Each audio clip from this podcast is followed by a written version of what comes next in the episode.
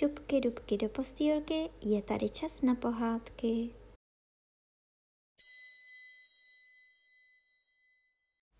Dnes vám budu povídat jedenáctou kapitolu z knížky Erudant a Francimor.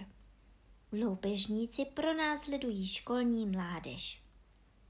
Vůdce loupežníků Celeríny z Papadocie spal na svém lůžku a chrápal, až okna hřinčela. Vedle jeho lože odpočíval jeho věrný služebník Kokrhelíny. Ležel stočen na koberci, ponořen do hlubokého spánku. Najednou vůdce ustal ve svém chrápání, probudil svého sluhu a pravil. Kokrhelíny, mně se zdá, jako by se mně zdálo, že něco drnčí. Kokrhelíny protíraje si ospalé oči, odvětil. Co by drnčelo, skvostný generále? Nic nedrnčí, leda, že tvoje vznešené hrdlo chrápe. Vůdce uspokojen touto odpovědí zavřel oči. Avšak brzy probudil se po druhé a pravil. Kokrhelíny, opravdu se mi zdá, jako by se mně zdálo, že něco drnčí. Co by drnčelo, skvostní generále? Odtušil sluha. Sám chrápeš na celý barák a sebe samého budíš. Pravíš-li, že chrápou, děl vůdce loupežníků, tak asi chrápu. Já opravdu myslil, že něco drnčí. Opět zavřel oči a usnul. Po třetí otvírá oči slavný vůdce loupežníků a praví – kokrhelíny blesky boží, kýho děsa, u všech rohatých. Zase se mi zdá, jako by se mi zdálo, že něco drnčí.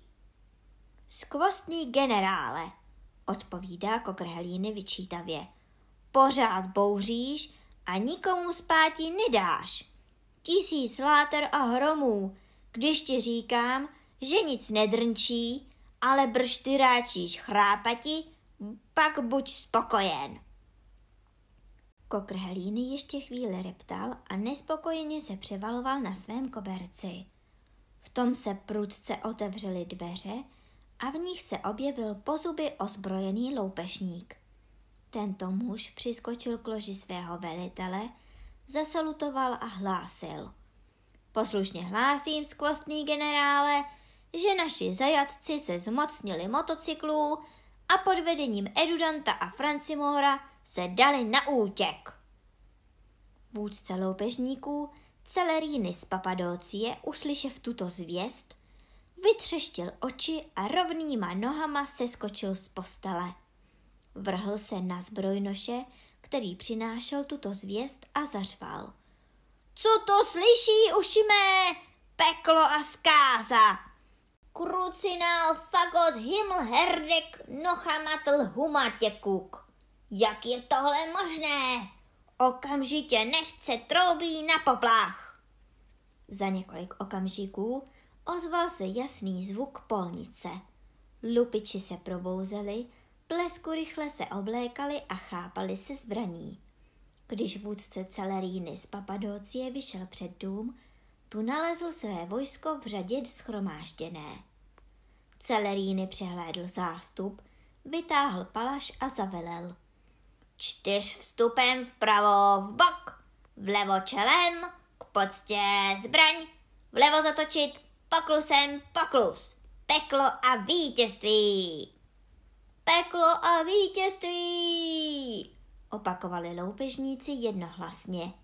I vsedli na koně a dali se do klusu, aby dostihli uprchlíky. Byla cesta necesta temným lesem, houštím a roštím, roklinami a úžlabinami, přes kopce i přes doliny, přes sedm potoků a sedm plotů. Jasně zvonily koňské podkovy o kamení, až jiskry lítaly. Noční sovy houkaly, divoká zvěř skuhrala. Tma byla tmoucí, jenom na nebi vysokém stál zářivý měsíc, ale svítil si jenom pro sebe a o zemi se nestaral prudkém letu hnalo se vojsko loupežníků dopředu a netrvalo to dlouho, i spatřili pro následovatelé motocykly. Na nichž ujížděla školní mládež. Haha! zařval vítězně vůdce Celeríny z Papadócie. Za chvilku budeme je míti ve své moci a pak těžce budou pikati za svou proradnost. Kupředu, moji věrní! V tu chvíli se Edudant ohlédl a spatřil pro následovatele. Lupiči jsou nám v patách, hlásil. Přidejte plynu! Školní mládež přidala rychlosti a motocykly letěly dopředu jako šipka. Ale i loupežníci pobídli koně, aby dostihli své oběti. I byla cesta necesta, houštím a roštím, roklinami a úžlabinami, přes kopce i doliny, přes sedm potoků a sedm plotů. I netrvalo to dlouho a Edudant spatřil, že pro následovatelé jsou jim v patách. Slyšel ržaní koní a vítězný pokřik loupežníků. Vůdce loupežníků zahřměl. Vzdejte se, bídníci! Edudant odpověděl. Nikdy! A kázal školní mládeži, aby přidala plynu. Tak se stalo a opět školní mládež zmizela loupežníkům z očí.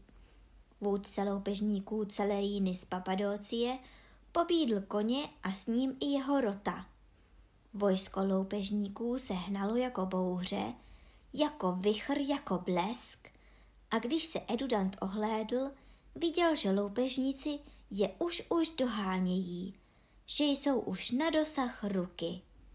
Na zvýšení rychlosti nebylo pomyšlení, neboť motory byly rozpáleny a byla obava, že se zavaří. Vůdce loupežníků jásal. Mám vás, bídná verbeži, kéž vás stihne pomsta má.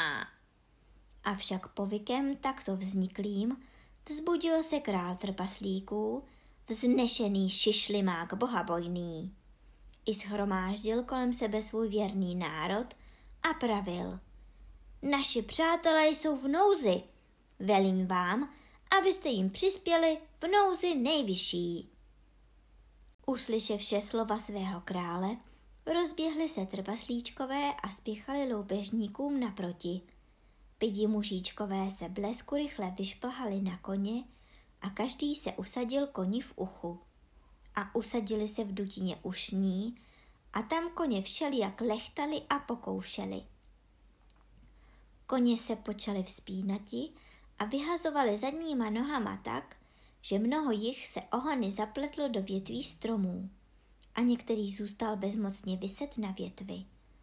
Vůdce loupežníků Celeríny z Papadócie klel nevzdělaně, ale nic mu to nebylo platné. Zatím uprchlíci byli opět z dohledu. Ale časem se cházce loupežnické podařilo koně vyprostiti a divoká honba se počala znova. I byla cesta necesta, temným lesem, houštím a roštím, roklinami i úžlabinami, přes kopce i přes doliny, přes sedm potoků a sedm plotů.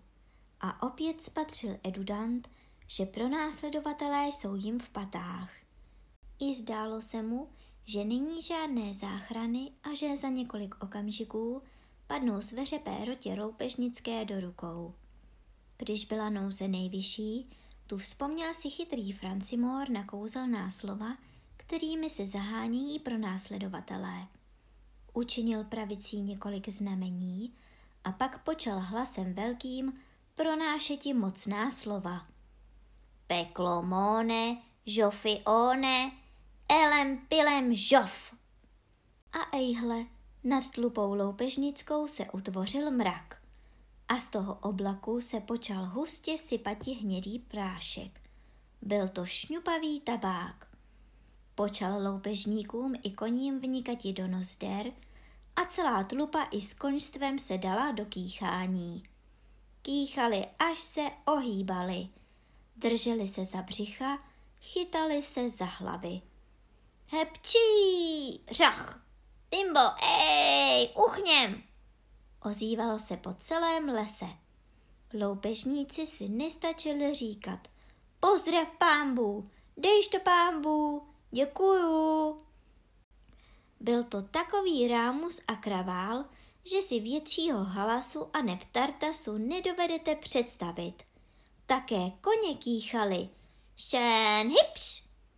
A byl to zajímavý pohled na tahovátka.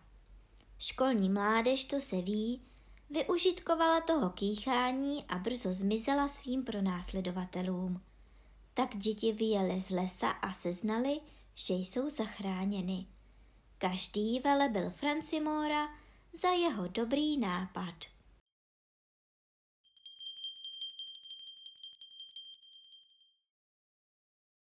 A teď už zavřete očička a krásně si vyspinkejte.